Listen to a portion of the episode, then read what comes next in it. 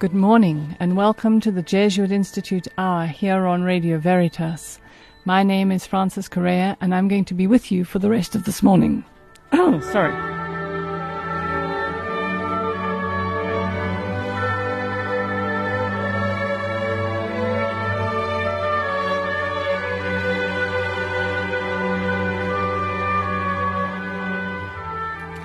So this morning we're going to do something slightly different. It is, as you know, the first Thursday in Lent. It's uh, the Thursday in what uh, in some places called Noughth Week, with next week being first week of Lent. Um, I think that's a tradition that comes out of Oxford, actually, to, to refer to these first three days as Noughth Week. But as we enter into Lent, I think it's really worth thinking about what it is that Lent is inviting us to, that the church is offering to us to help us deepen our relationship with God.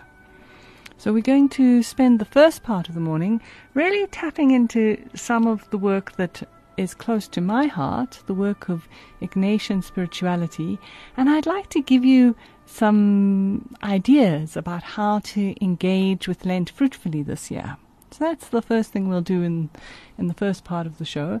And in the second part of the show, we're going to be chatting to Anne Baker from the Catholic Institute of Education. And we're going to be talking about education in the country. We're going to be talking a bit about Catholic education, but just also talking about uh, the challenges of education, the various crises that seem to be facing us in education, and just some of our thoughts about, you know, what's what's really going on here. So we are looking forward to doing that in the in the second part of the show.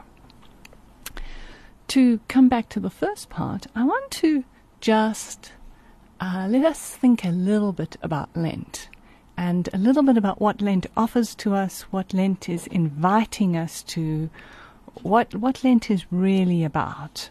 So often when one says Lent, the first thing that kind of comes up is, are you giving up chocolates for Lent? Well, uh, those of you who know me well may know that I, I give up chocolates all my life because they give me migraines, so, so I can't do that.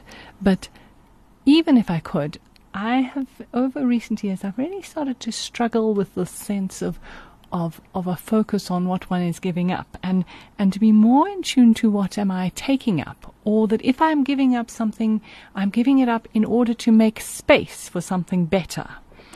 So it's not just about giving up, but it's really about thinking through uh, what needs to be in place for me to really be the person God wants me to be.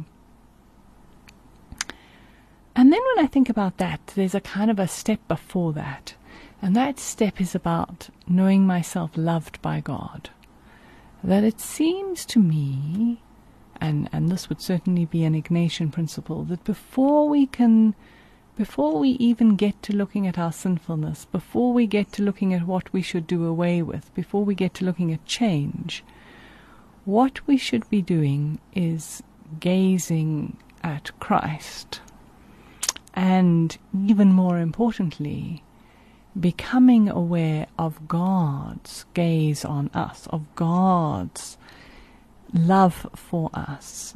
That the first thing we need to be doing is really stopping and standing still long enough for God to speak in our hearts. And uh, I, I, I, have a friend, Trevor Hudson, who uh, he's the Methodist minister who this year joined with two of the Jesuits and wrote the little book together. The three of them wrote a book, Deepening Friendship with God, which is on sale from the Jesuit Institute, which is a journey through Lent. But Trevor has a, a wonderful kind of line that I'm going to borrow. He, he, talks about that hymn that we, we used to sing when we were choosing about set your eyes upon Jesus and look full on his wonderful face, and the things of the earth will grow strangely dim in the light of his glory and grace. And Trevor says he thinks that hymn is heretical. Uh, and why does he think it's heretical? Because he thinks that, in fact, the second part, set your eyes upon Jesus, is all very good, but then the things of the world will grow strangely dim. No, says Trevor. In fact, if we set our eyes, our gaze upon Jesus, the things of the world will grow strangely clear.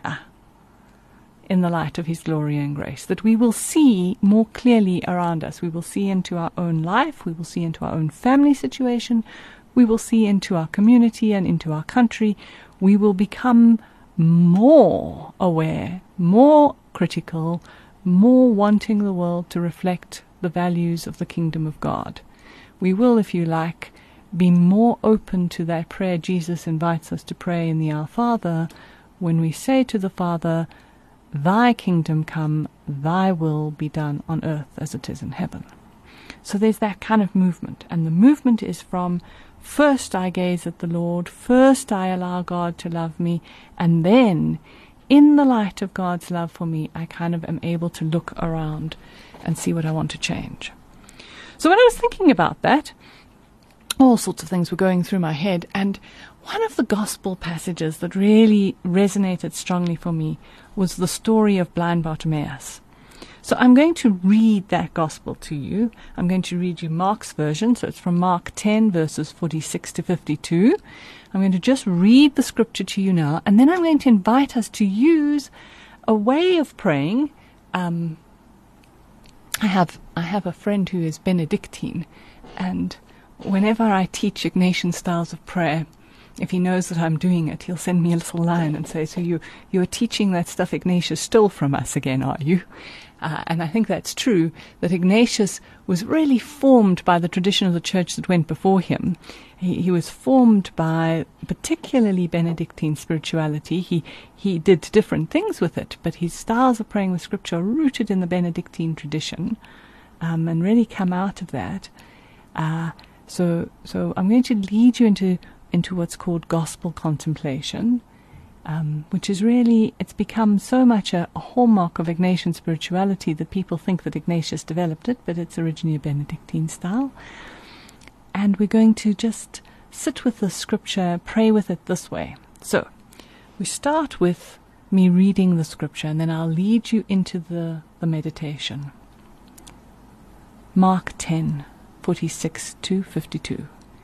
As Jesus and his disciples together with a large crowd, were leaving Jericho, a blind man, Bartimaeus, which means son of Timaeus, was sitting by the roadside begging. When he heard that it was Jesus of Nazareth, he began to shout, Jesus, son of David, have mercy on me. Many rebuked him, and they told him to be quiet. But he shouted all the more, Son of David, have mercy on me. Jesus stopped and said, Call him. So they called to the blind man, Cheer up, on your feet, he is calling you. Throwing his cloak aside, he jumped to his feet and came to Jesus. What do you want me to do for you? Jesus asked him. The blind man said, Rabbi, I want to see. Go, said Jesus, your faith has healed you. Immediately, Bartimaeus received his sight and followed Jesus along the road. Okay.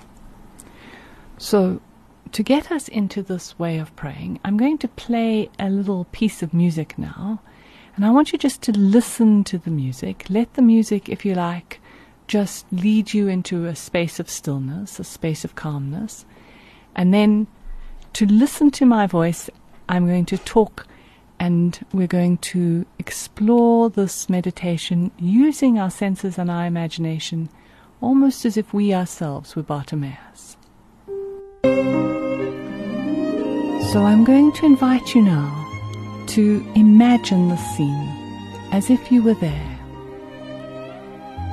Begin by imagining the sounds that you might hear on the road out of Jericho. Listen to the sounds of people talking and walking, to animals, to birdsong. What do you hear? Then I want you to notice what might the people have been feeling just in their bodies. Uh, was it hot or cold, comfortable, uncomfortable, windy, to noticing perhaps what the clothing, the texture of the clothing might be feeling like. So imagine you are one of these people in the crowd. Just notice what you feel in your body.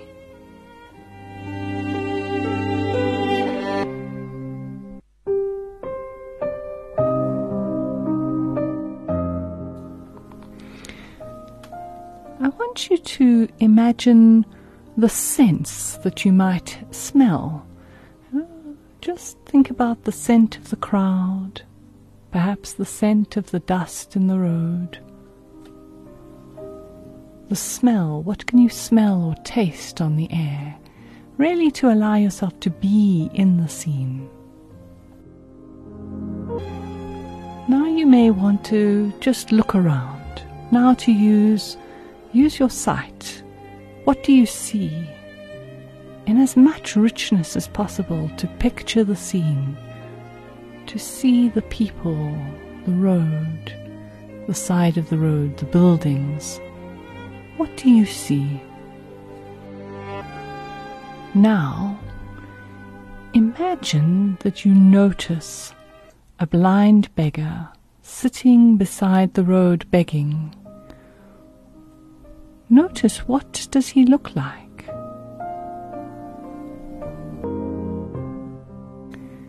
I invite you to enter into his feelings. Just imagine what it feels like for him to be sitting on the side of the road, for him to be blind, hearing the others walking past the road. What does he feel?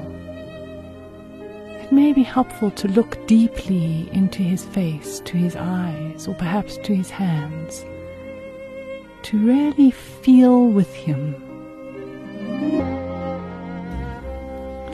And just notice as you gaze at this blind beggar sitting on the side of the road what feelings are roused in your own heart? What do you feel? Now, I want you to imagine that you can hear the group of people coming out of the city, and they are talking to and about this man Jesus who is in their midst. Just listen to them for a moment and look at them what do you notice? Bartimaeus, the blind beggar, hears them too. He hears them speaking about Jesus. And something shifts inside him because he cries out, Jesus, Son of David, have mercy on me.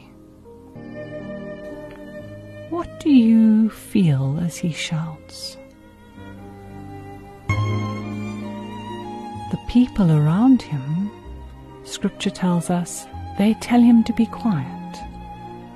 And what do you think was going on in their hearts and minds when they said, Be quiet? Just imagine that for a moment.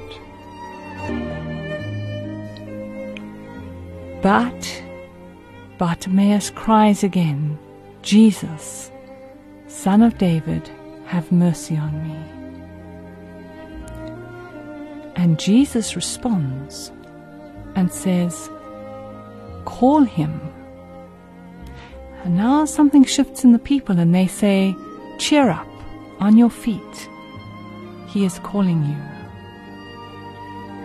I want you to, in your imagination, watch the blind beggar getting up and going to Jesus. And I want you just to feel with him what he might be feeling in this moment.